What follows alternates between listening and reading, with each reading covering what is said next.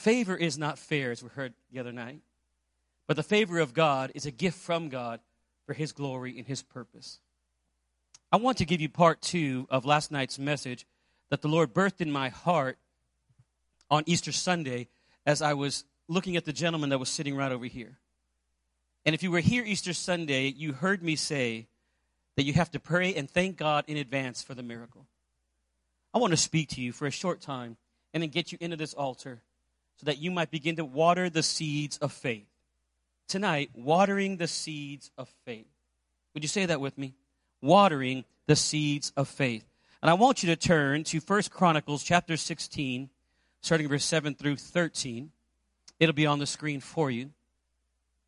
David is writing to the choir, to the leaders of worship, to the priest of the church. And we know this because he addresses this text to Asaph. Asaph was David's worship leader. Can you imagine being the worship leader of the psalmist of Israel? Can you imagine what it would be like to be the music pastor for the man who would take a harp into the throne room of Saul. And the Bible says that when David played his songs of praise, demons fled from Saul. However, in our Western mentality, we think, well, that's Saul's problem. He was demon possessed. But the actual Aramaic is the pressures of life would escape from Saul when David played his songs of praise. That's amazing. If we had another night, I would teach you on how do you encourage yourself in the Lord. How, when things seem to be so difficult, do we encourage ourselves in the Lord?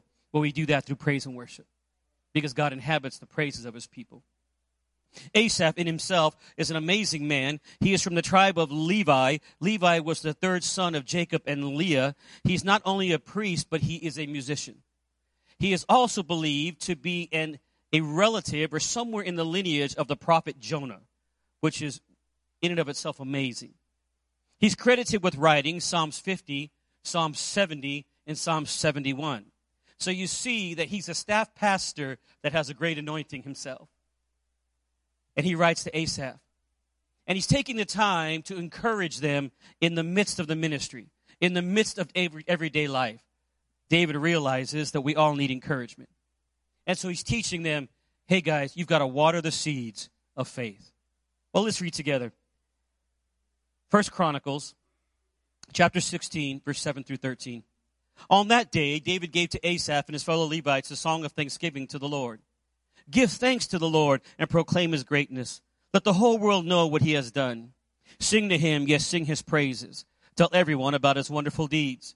Exalt in his holy name. Rejoice, you who worship the Lord. Search for the Lord and for his strength. Continually seek him. Remember the wonders he has performed his miracles and the rulings he has given. You children of his servant Israel, you descendants of Jacob. And then I love it how he begins to explain to them, you chosen ones. You are the chosen ones. You're the Levites. You've been gifted for a purpose, is what he's telling them. You're not only just choir members, but you've been gifted for a purpose. And I love that. We've all been gifted for a purpose. Friends, I told Pastor in the office that I truly believe that this church is sitting on one of the greatest outpourings of the Holy Spirit in the history of this church. I believe that with all my heart. And I believe what happened last night is God began to plant new dreams and visions into the lives of many of you. He began to plant seeds of hope and prosperity. And I heard you praying and crying out to God. And I went home, I drove home last night to Springfield, and the whole way there just giving God thanks. And this afternoon, I began to say, Lord, we all have dreams and goals that you're placing in our hearts. Things that we're believing for situations that are going to turn around. You must understand these promises that you received you know, resurrection morning and last night are promises or from God. They start out like seeds in your life. God plants them in your heart in this altar. There's always a period of waiting involved from the time that we pray to the time that we see the fulfillment of God's promise. Don't miss that. There's always time involved from the time that we pray until the time that we see the fulfillment of God's promise. That's called the trial of our faith. The trial of our faith. And this is when people get discouraged because as time goes on, it's easy to have faith in the beginning, like last night when we laid here before God and the tears began to flow and God planted the dream in your life and everything is wonderful. And it's easy to have faith at the end when you see the fulfillment of the promise. It's hard to have faith in the middle when you're trusting God for the fulfillment of the promise. That's called a trial of our faith. And as I was driving back the other yesterday or last night, the thought came to me, I wonder what it would be like to hear a conversation in heaven between the champions of God and God himself. Wouldn't that be awesome? To hear a conversation between God and Mary. Talk about the trial of your faith. Good morning, Mary. Good morning, God. How are you? I'm pretty good, Lord. How are you? I'm doing good. Hey, God, uh, you got a minute? Yes, Mary, I, I got some time for you. God, when you sent the angel Gabriel to talk to me, he told me that you said I was highly favored. Yes, Mary, you're highly favored. Yes, Lord, and boy, that's been wonderful. And, and Lord, I, I, he also told me that I was going to have a child and that he would be the only begotten son and his name will be the savior of the world. Yes, Mary, he, he was the savior of the world. Yeah, Lord, I understand all that. But God, you left some things out. Yes, Mary. See, God, you didn't tell me that when I had my son, it would be in a donkey's cave with goats, sheep, smelly animals. And my parents wouldn't be there for the birth of their first grandson. And you didn't tell me, Lord, that not only that, but after I had him, that we would be on the run for the next two and a half years because the king was trying to kill us. The trial of our faith. And Lord, you also left out, by the way, that I would have to watch my only be, my firstborn son, not the only begotten, but my firstborn son, the only begotten of the Father, but the firstborn son, drag across through the cobblestone streets of Jerusalem and I had to watch people spit on him and beat him. And then I had to look up at that cross and hear him look down at me and hear him say, Woman, behold thy son. No, Lord, you left that out. And Lord, you also left out that when we took him off the cross, we'd be so poor, we would have to borrow a tomb from our next door neighbor, Joe of Arimathea. But Lord, I understand why you left it out because if you had told me, I wouldn't have gone a single day. I would have just said, no thanks. You see, it's easy to have faith in the beginning and it's easy to have faith in the end. It's hard to have faith in the middle. Oh, it's wonderful to cry out for purpose and it's wonderful to cry out, Lord, have your way in my life. But it's difficult to walk it. And this is when people get discouraged and they give up. They start believing the negative thoughts. It's never going to happen. It's taking too long. Did you know that Satan has the ability to create a train of thought that so fits your way of thinking, you suppose it comes to your own line of reasoning, and these negative thoughts will pour into your life. And the moment that you bite on that negative thought, well, my wife doesn't love me anymore. My husband doesn't care for me. The moment you bite on a negative thought, Satan will be relentless and it'll just come over and over and over. It'll just be so overwhelming to the point that you want to just give up and give in and throw your hands in the air and walk away. And usually, this devil will start with accusation. In fact, Revelation tells us that he is the accuser of the brethren, and he accuses the brethren day and night. That accusing is meant to cause isolation for you to give up and give in. And that's when people walk away. But that doesn't mean the seed of the promise is still not good. No, that seed, that promise is laying dormant. It's still alive, has potential, but you have to do your part and start watering the seed. And the way you water it is by thanking God in advance. You can't wait until you receive the promise. You have to thank God that the answer is already on the way. See, maybe you're struggling with your health. Possibly the medical report doesn't look good. Don't talk about the way you feel now. Start saying, Lord, thank you that I'm healthy. Thank you that I'm strong. Thank you that with long life you are sustaining me. This is exactly what David was doing when he was telling the Asaph and the choir, tell everyone of his wonderful deeds, his miracles, his strength.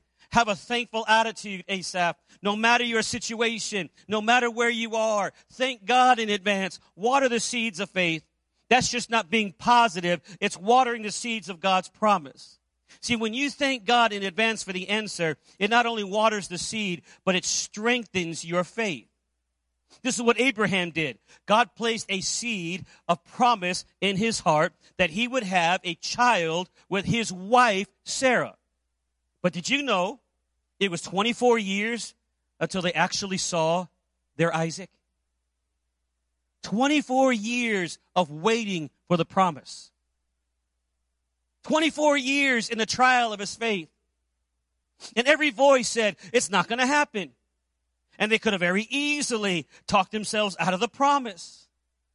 But the Bible says in Romans 4:20, Abraham did not waver through unbelief regarding the promise of God, but was strengthened in his faith and gave glory to God.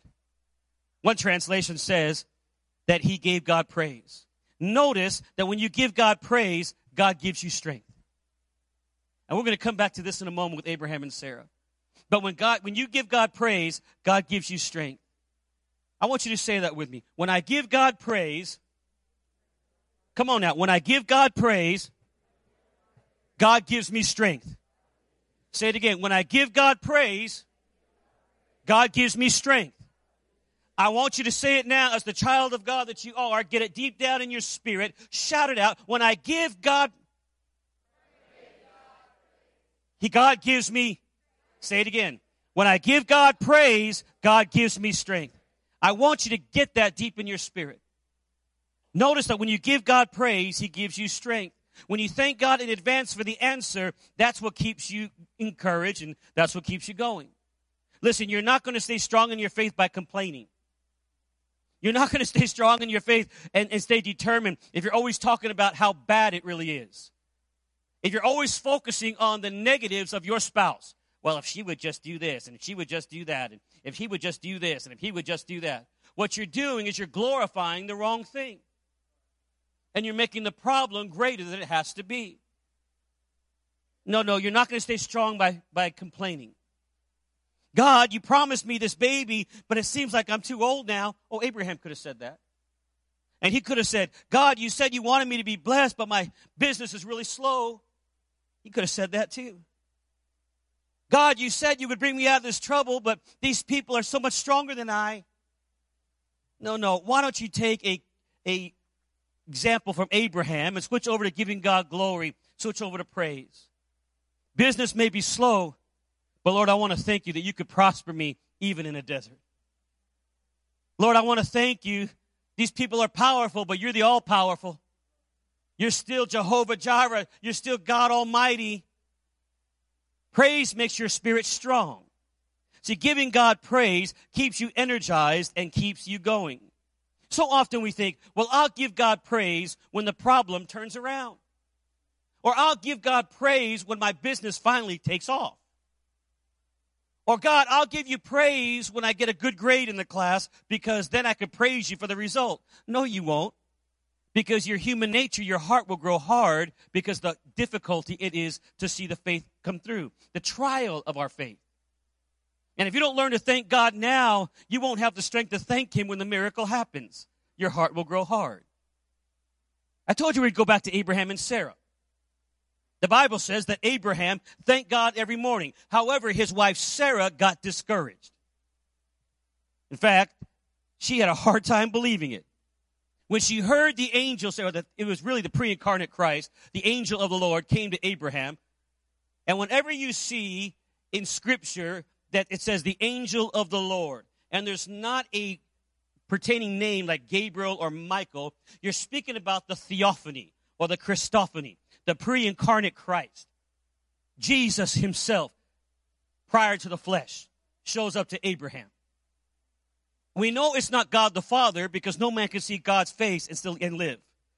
It's the same thing with when he wrestled with Jacob. It says he wrestled, the angel wrestled with Jacob. That was a pre-incarnate Christ.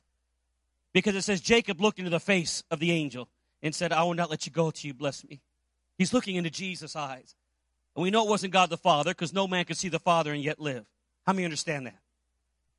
And so, the pre incarnate Christ shows up to speak to Abraham. And he says, Abraham, you're going to have a child. And his wife is sitting in the tent listening. And she goes, Really? In fact, you need a story. And she says, Should I have this blessing now that my husband is old and wore out? Well, you ladies understand that, been married a long time. In fact, in the King James Version, it goes on to say, She says, How will I explain this to the girls? In other words, she's saying they're not going to buy it. It's going to be awkward. She's in the middle of her trial of her faith. She didn't thank God in advance, and so she decided to take things into her own control. And she says, Well, Abraham, maybe God didn't mean me personally. Maybe he meant our household. So I want you to go sleep with Hagar, my Egyptian handmaiden. You go ahead and do that. Oh, it's okay with me. And Abraham, being the godly man that he is. Oh, you caught it. He said, Okay, babe, if that's really what you want, I just want to make you happy. And he goes and he has this affair with Hagar. She gets pregnant. Now, his wife Sarah is fine with it until the baby comes, or her own baby. And, and the Bible tells us that they're having a celebration. And Ishmael, who Abraham loves, is a teenager now. And 24 years has passed, and Isaac has come along, and they're bickering, and Sarah is angry, and she says, Get that woman and that child out of my house. Kick them out. Now, Abraham loves Ishmael been a son all these years. And he kicks him out of the house along with Hagar. And the Bible says they go up into the northern regions and they're under a tree. And the pre incarnate Christ, the angel of the Lord, appears to Hagar. And he says, Hagar, you are, he is not the child that is chosen. I don't need any help in choosing what I'm going to do, but I'm still going to be with your son. But he'll be as wild as the wild donkeys. He'll be as numerous as the sands of the desert. No man shall restrain him. And then he says to her, and by the way, Hagar, I'll be your husband. Wow. And historians tell us that Hagar and Ishmael go up to the northern region and he becomes the father of the Arab nation. Now, do you see why they're angry? Because they have, in their eyes, a legitimate claim to Jerusalem through Abraham because I'm the firstborn. My father was Abraham. And it all came about. We would not have the Arab Israeli dispute if Sarah could have learned to thank God in advance. If she could have said, Lord, I'm holding on to the promise. And I'm not going to take it into my own hands. You see, when you take things in your own hands, you get an Ishmael and not an Isaac. Does that mean God won't love your Ishmael? No, God will love your Ishmael. But the blessing won't rest with them. And so we must learn to thank God in advance. What keeps us strong is getting up every morning and saying, God, I want to thank you that all my dreams are coming to pass. But I don't see it, Pastor. Lord, I want to thank you that all my dreams are coming to pass. Lord, I want to thank you as you're driving to work. I want to thank you that all the problems are turning around in the back of your mind, Satan's going to say, Nothing's changing. Yes, I want to thank God that all my problems are turning around because God, the Bible says His word is yea and amen. And my God cannot lie. My grandmother used to tell me all the time in Spanish. She'd say, Mijo, you know, there are certain things God can't do. And I would say, Oh no, grandma, God can do everything. She'd say, Oh no, no, baby. There are certain things he can't do. And I'd say, Well, grandma, what, what can God not do? He cannot lie. He cannot leave you alone. He'll never leave you nor forsake you. He cannot go back on his promises. His promises are yea and amen. Oh, you can stand on his promises, son. And if he whispered it in and planted it in your spirit, you water the seed of faith, it shall come to pass. Thank you that you are bigger, Lord, than all of my obstacles. I'm sure Abraham got up every morning and he wanted to be tempted to be discouraged. The negative thoughts must have come, you know. Come on, Abraham. You're an old man. Oh, can't you see how Satan would create that train of thought? You're an old man. You've been waiting five years, 10 years, 15 years, 20 years. I'm sure you heard God wrong. Is there anybody here that's been waiting for a promise for five years and you're still waiting? Anybody? Can I see your hand? Come on. Lift them high so people realize they're not alone. How about 10 years? 15 years? 20 years? Yeah. If Abraham would have dwelled and listened to those thoughts going around worried, thinking, well, maybe I am too old. Maybe I didn't hear God right. Maybe I am wasting my time. He would have given up on God. But the Bible tells us in Romans 4:19, he considered not the weakness of his own body nor the deadness of Sarah's womb. Wow. He considered not the weakness of his own body nor the deadness of Sarah's womb. You see, the key to having unshakable faith tomorrow morning, because it's easy to have faith when we're all here. But the key to having unshakable faith tomorrow morning when you're out in the field, planting your corn, saying, Lord, it better rain. The key to having unshakable faith is to not consider your circumstances, but instead consider your unshakable God. Your circumstances, like Sarah's womb, may look barren. You may look at a marriage situation and think, Lord, this is barren. There's nothing there. You may look at your situation and say, Well, Lord, I- am all alone. They'll take a lesson from Abraham and say, I'll not focus on my weakness or the deadness of the situation. I will not allow negative things in my mind or what the so called experts are telling me that it, to influence my faith. No, I have unshakable faith. Instead, I will focus on the on my big God. It's a well-known fact that what you glorify, you will magnify.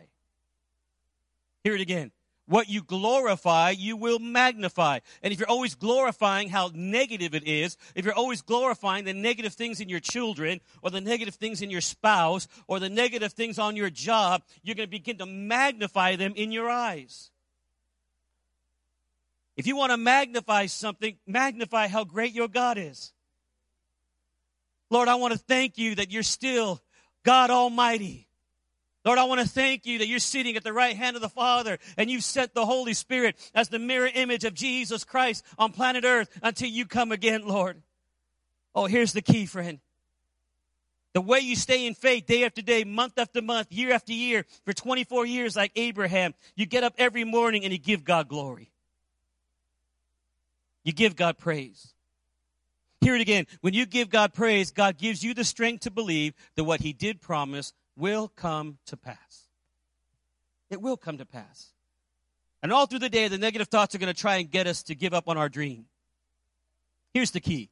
Every time you're tempted to worry, let that be a reminder to thank God in advance. In fact, when those negative thoughts come, you might even say something like this Hey, devil, I want to thank you for reminding me that you're worried about this. I've learned to do that. When the negative thoughts come, you're not going to pay the bills this month.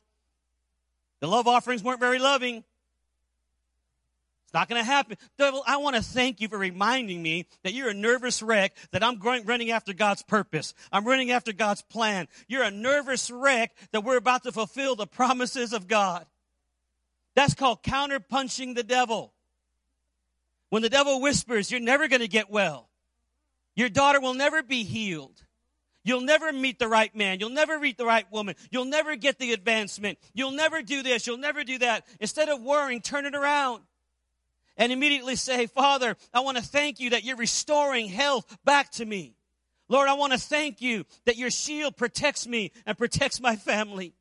When you do that, you counterpunch the devil. Lord, I want to thank you that when I repented of my sin, your blood that was spilled at the cross covers me, and your mercy and your grace is greater than my need.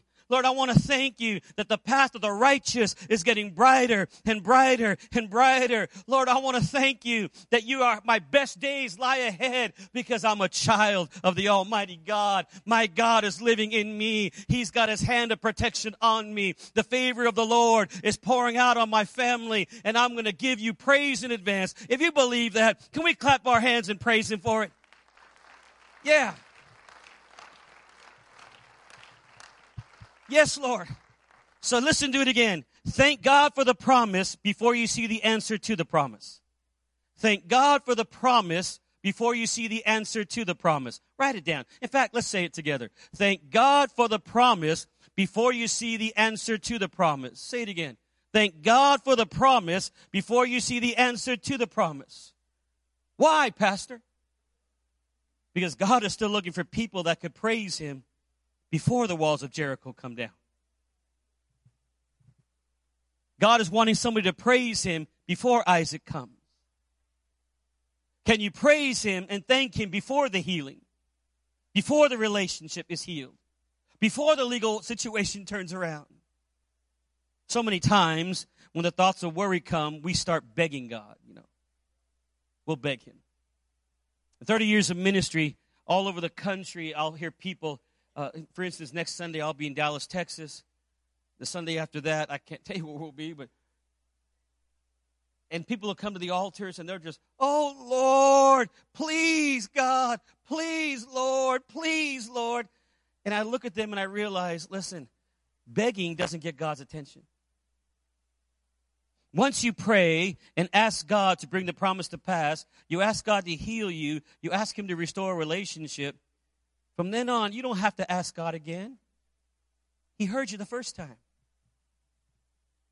In fact, the book of Daniel tells us in the ninth chapter and 23rd verse that Daniel prayed and the angel Gabriel said, The moment you prayed, God heard your prayer. From then on, you don't need to ask God one more time. No, every time you begin to think about it, you should thank God the answer is on the way. Lord, I want to thank you that you heard me last night. And I know the answer's on the way. In your timing, Lord, you're putting it all together. I was talking to somebody before the service, and the thought occurred to me if you heard the message on uh, Easter morning about Nehemiah, do you know that Nehemiah didn't find out what really happened until he got to heaven? He had no idea that he was used in prophecy. He wasn't a prophet. He, he, he wasn't a pastor. He, he wasn't an evangelist. He wasn't an apostle. He was a man who was in captivity in Persia who loved God and said, Lord, use me to save my city. I'm just an ordinary guy. Take me from ordinary to extraordinary. And the favor of God lifted him up and set him right smack in the throne room with Artaxerxes and Esther for such a time as this.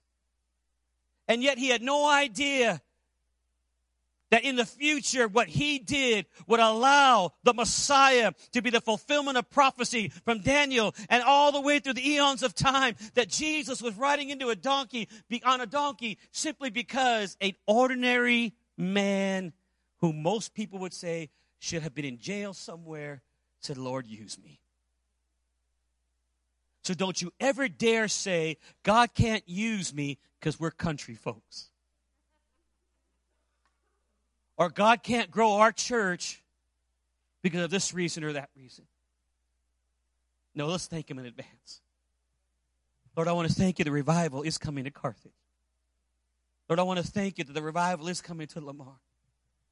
That our church is going to be overwhelmed and filled as we fulfill your purpose and plan.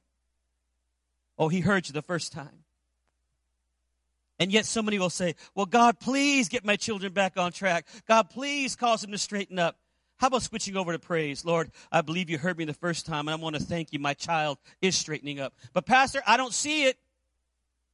They're still out there in the nightclubs and the bars. They're still running. Lord, I want to thank you that my child is going to straighten up. I'm going to thank you they will fulfill their destiny. I want to thank you, Lord, that the Holy Spirit of God is going to seek after them. Lord, open their eyes that they would see. Somebody pray a God-sized prayer and say, Lord, I want to thank you that the destiny and the call of God is on my child's life.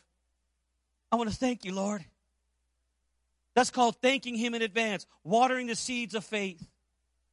In Matthew 15, it tells the story of a desperate woman who was so consumed by her daughter's need, her daughter was demon possessed.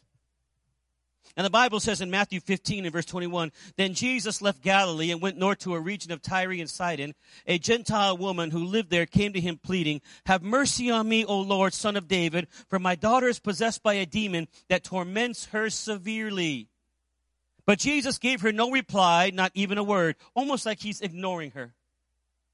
Then the disciples urged him and said to them, Tell her to go away. She's bothering us with all the begging. Oh, I want you to see it like I see it. The pastoral staff said, She keeps coming by the office all the time, driving us crazy. She's begging and begging and begging. God, Jesus, just get rid of her. And I looked at that and I thought, Lord, I, I don't understand. Well, you read a little further, it says at, it's at this point the woman realizes her begging is not getting her anywhere, and she changes her approach and went from begging to worship. Oh, don't miss God's mode of operation, friend. Because verse 25 says, But she came and worshiped him. She went from begging to believing. Don't be a beggar, be a believer. Don't be a beggar. Be a believer. And in verse 28, Jesus says, Dear woman, your faith is great, your request is granted, and her daughter was instantly healed. Now, in my office, I'm sitting there at my desk, and I out loud ask the Holy Spirit.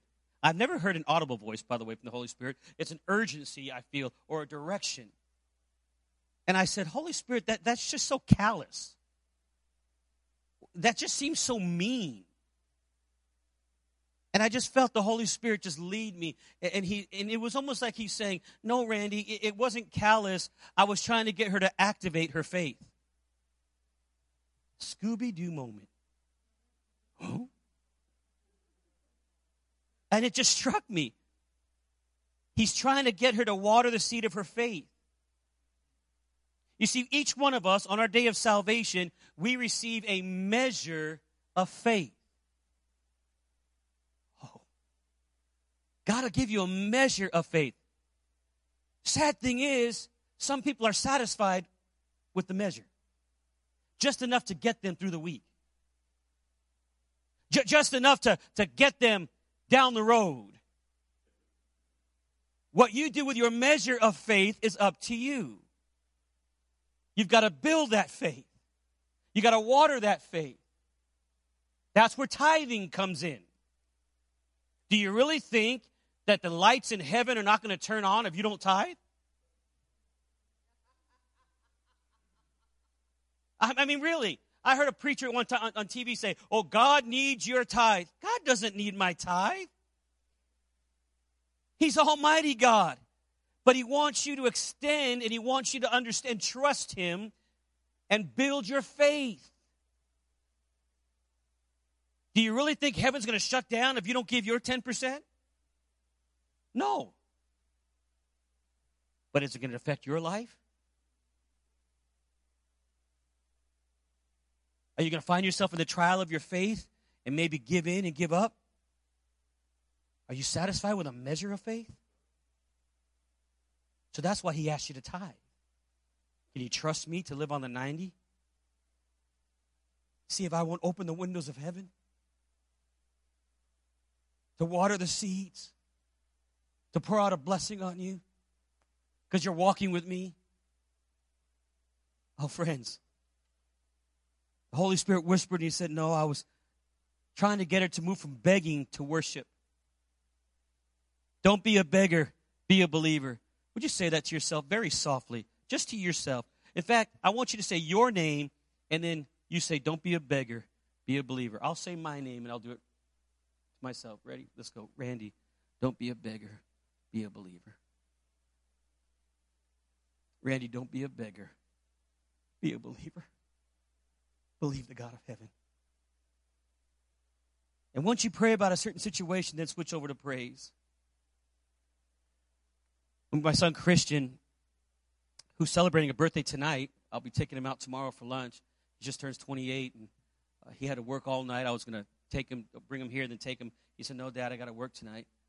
But when he turned 15, my wife came to me and she said, "Hey, guess what? I was praying, and the Lord said we need to take the coffee can. We have a big coffee can uh, that we throw change in and money and stuff to, you know, for little projects." She said we need to start saving to buy Christian a good truck, uh, a used Tundra so that he could have it through graduation and on into college. I said, Why? She said, Because I said so. yes, ma'am. And then she laughed and said, No, because the Lord laid it on my heart. I said, Okay, babe. So we did. And we were able to get him a, an amazing deal, and we got a great little tr- tr- truck that he's still driving. Took it through his master's program all the way through Missouri State University. And Problem was, that set the precedent for our, our other sons. And uh, Morgan and Quentin, they said to me, they said, Hey, Dad, when we turn 16, are you getting us a car?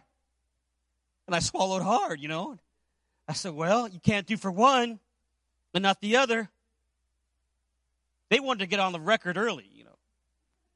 Well, yes, uh, we'll do the best we can. And by the grace of God, we were able to do that. Just saving. It's amazing when you don't go to Starbucks, you go to McDonald's instead for coffee. Amen? Yeah. I love that dollar coffee at McDonald's. Now, my daughter Ashton, the baby, she was watching the whole thing. And do you know she never once asked me, Dad, when I turn 16, are you getting me a car? She never once asked me. She'd been watching the whole thing. And then I found out later what really happened. You see, she and my wife were in the bathroom uh, of our master bedroom. I'm not allowed to go in that bathroom. I go, I go to the hall bathroom. How many men know what I mean? Yeah, because there's towels in there I can't touch. Those are the good towels. And they have all that stuff, those creams and lotions and Bondo and all that. I don't know what they do in there.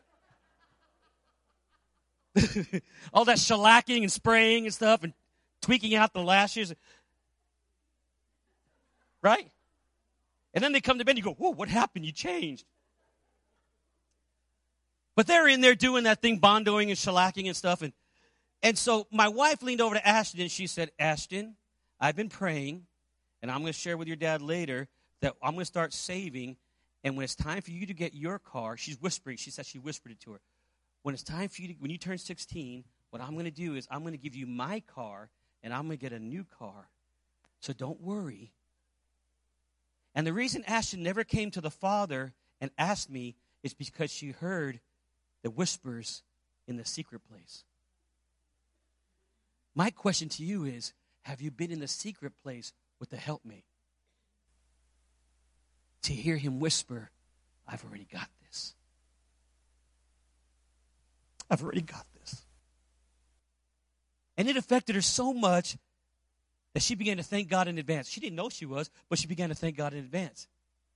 She would say things like, Dad, don't let the boys eat McDonald's in my car. They stink. And they would say, This isn't your car. This isn't a used car. She said, It'll be used by the time I get it. Dad, don't let them put their sweaty feet on the. And she would just drive them crazy. We'd pick them up from school, and if they were at football practice or basketball, Dad, make them wipe themselves down before they get in. This is gross. This, and it drove her brothers nuts. Yet suppose she'd have come to me even after hearing the whispers in the secret place from the Help helpmate. And suppose she'd have come every day and said, Hey, Dad, you going to get me a car? Hey, Dad, what color is it going to be? Hey, Dad, when is it going to happen? Hey, Dad, uh, did you really mean it? Hey, Dad, you did it for them, or you can do it for me? Hey, Dad, hey, Dad. I would look at her and say, Ashton, don't you trust me? Didn't you see what I did for your brothers? Didn't you hear your mother, the helpmate, who whispered and said, I got this? And don't you know that's how God must feel? That's how the Heavenly Father must feel. That's how the Holy Spirit must feel. When you, you hear the promise, you've got it in your heart, you've come to the altar, He's whispered it in you, and then every day you come back to Him and say, God, but do you, you, do you really mean it, Lord? Are you really going to do this, God? And He's going to say, Don't you trust me? Don't you know if I did it for that group of Jews out there in the desert, I'll do it for you? The wild bunch that has been grafted in. Do you know that God supplied 16 tons of manna for the children of Israel in the wilderness when they came out of Egypt? 16 tons of manna, 11 million gallons of water. He, if it happened today, it would take two freight trains, long, six miles long, at the cost of $6 million a day. God didn't do it for one day. God did it for 14,600 days. That's how long 40 years turns out to be. And we come into Oakton Church tonight and say, Lord, can you meet my need? Can you give us a revival? Can you heal my body? Can you save my children? And he's going to say, Don't you trust me? I was the wheel within the wheel. I was the fourth man in the fire. I'm still the same God that said, Let there be light, and there was light. Can you thank Him in advance? Can you lift up your voice in just a moment in this altar and say, Lord, I want to thank you that you are Almighty God? Though thanking is a whole lot more than begging.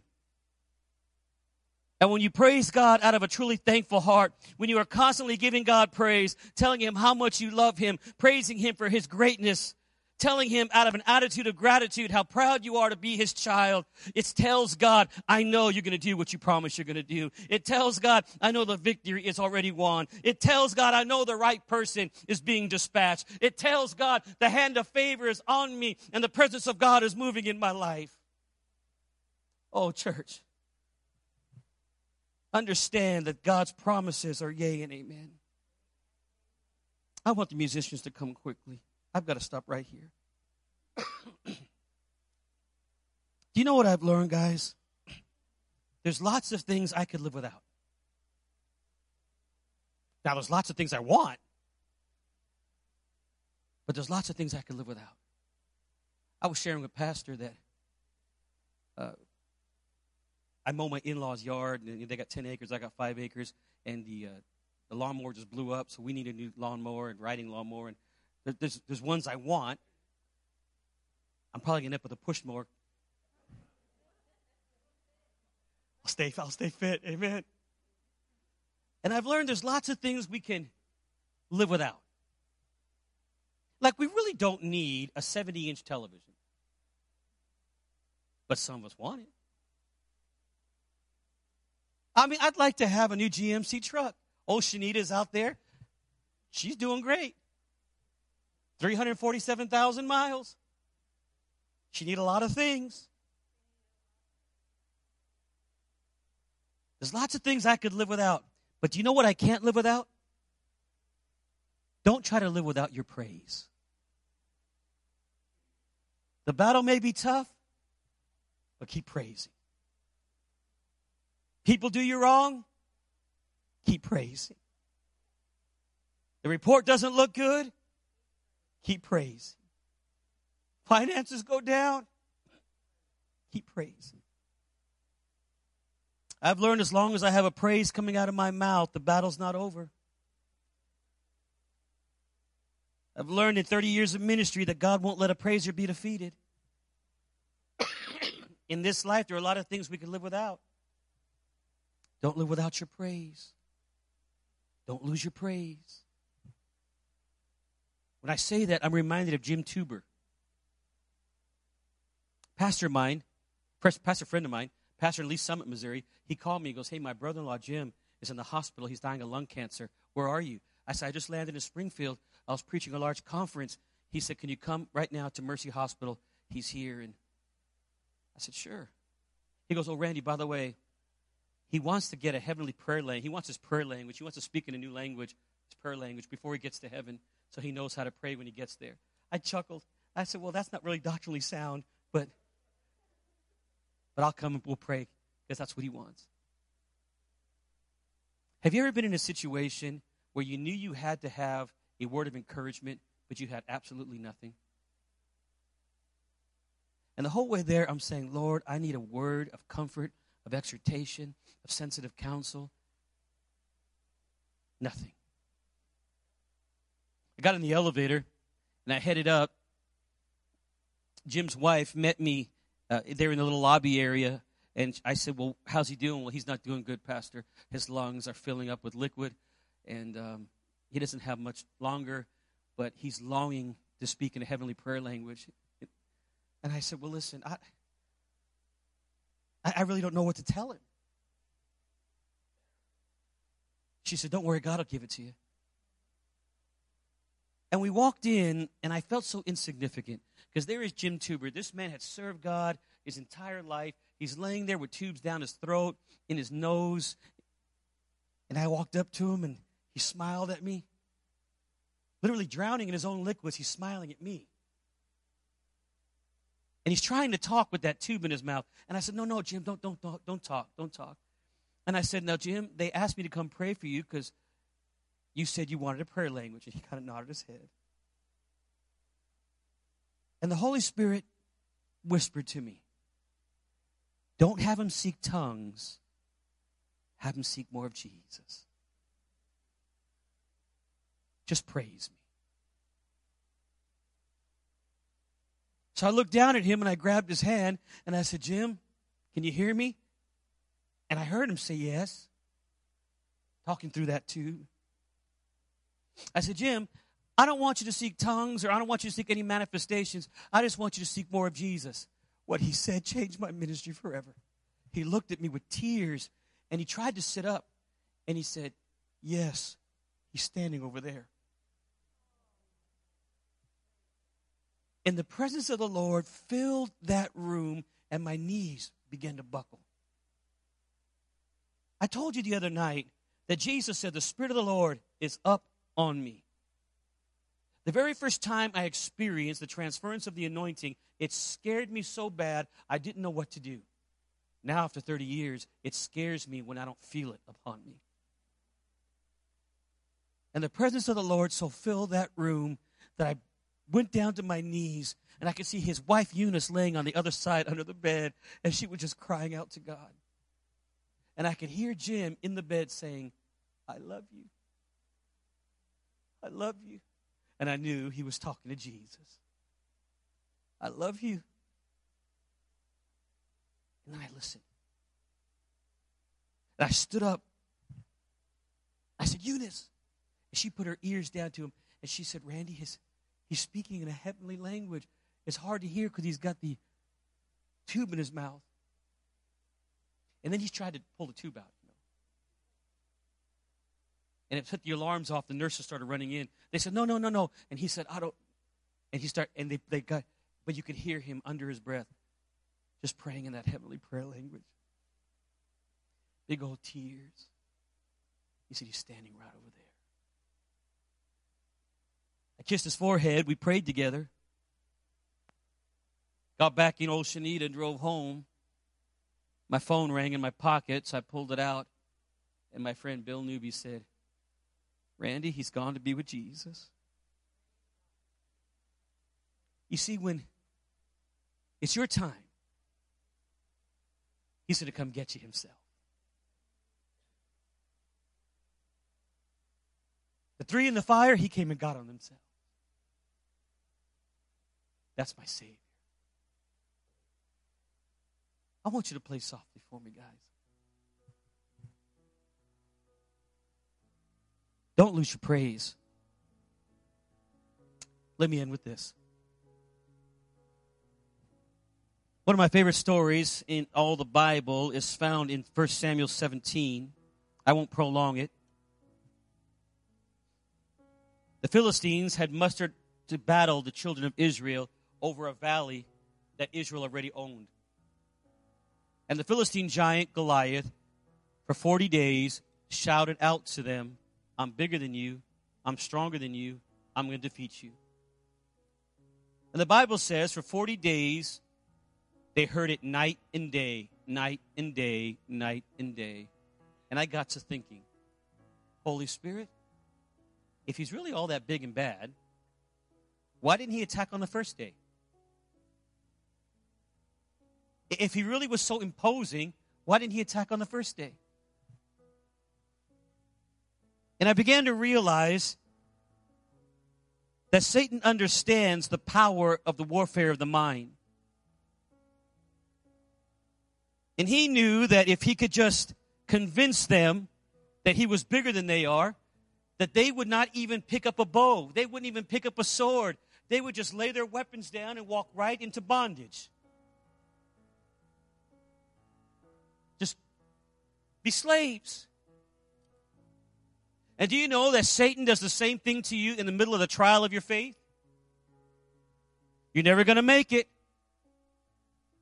It's not going to, I'm bigger than you are. Your church will never grow. And you hear it the first thing in the morning. They hate you on your job. They don't pay you enough. You can't tithe. And you hear it when you go to bed. You're never going to lose the weight. You're never going to get healthy. And it goes over and over and over and over in your mind. And he knows if he can convince you.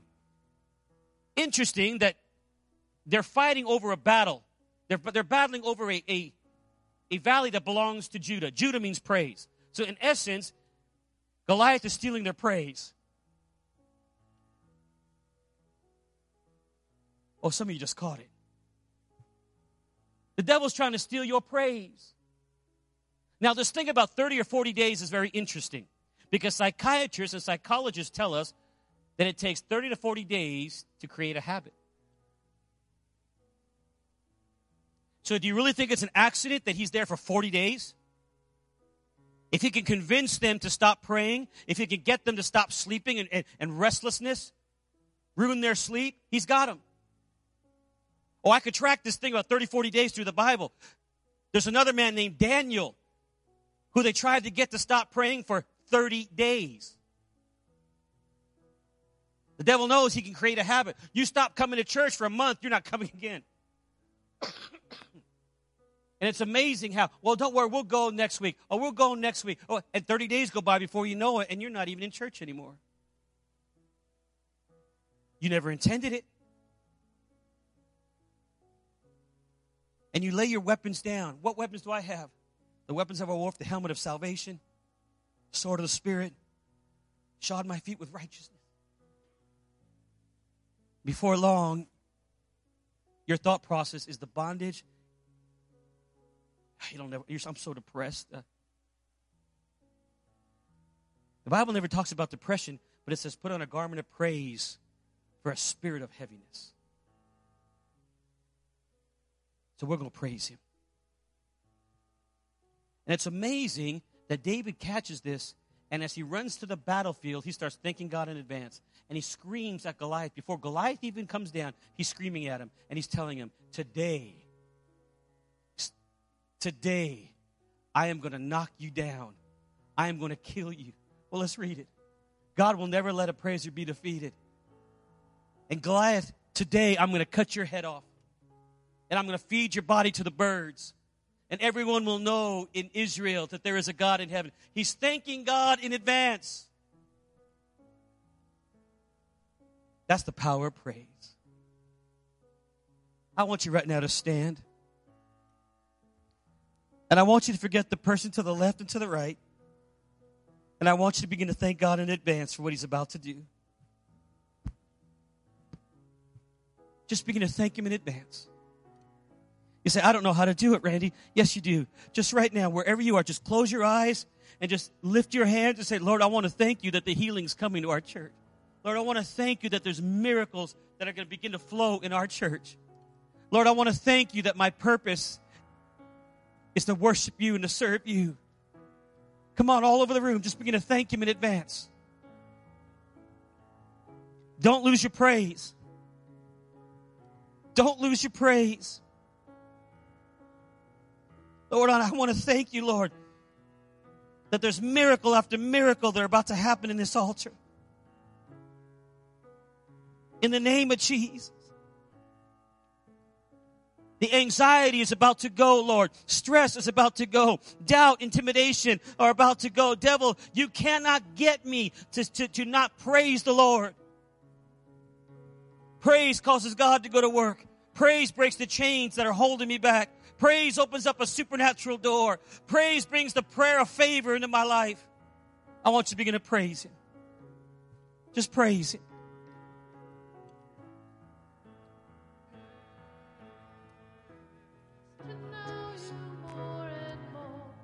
Yes, Lord. Everyone sing it. Come on. Just sing it. Just praise Him. Say, well, Randy, I don't feel like praising Him. Then offer up a sacrifice of praise. Just praise Him.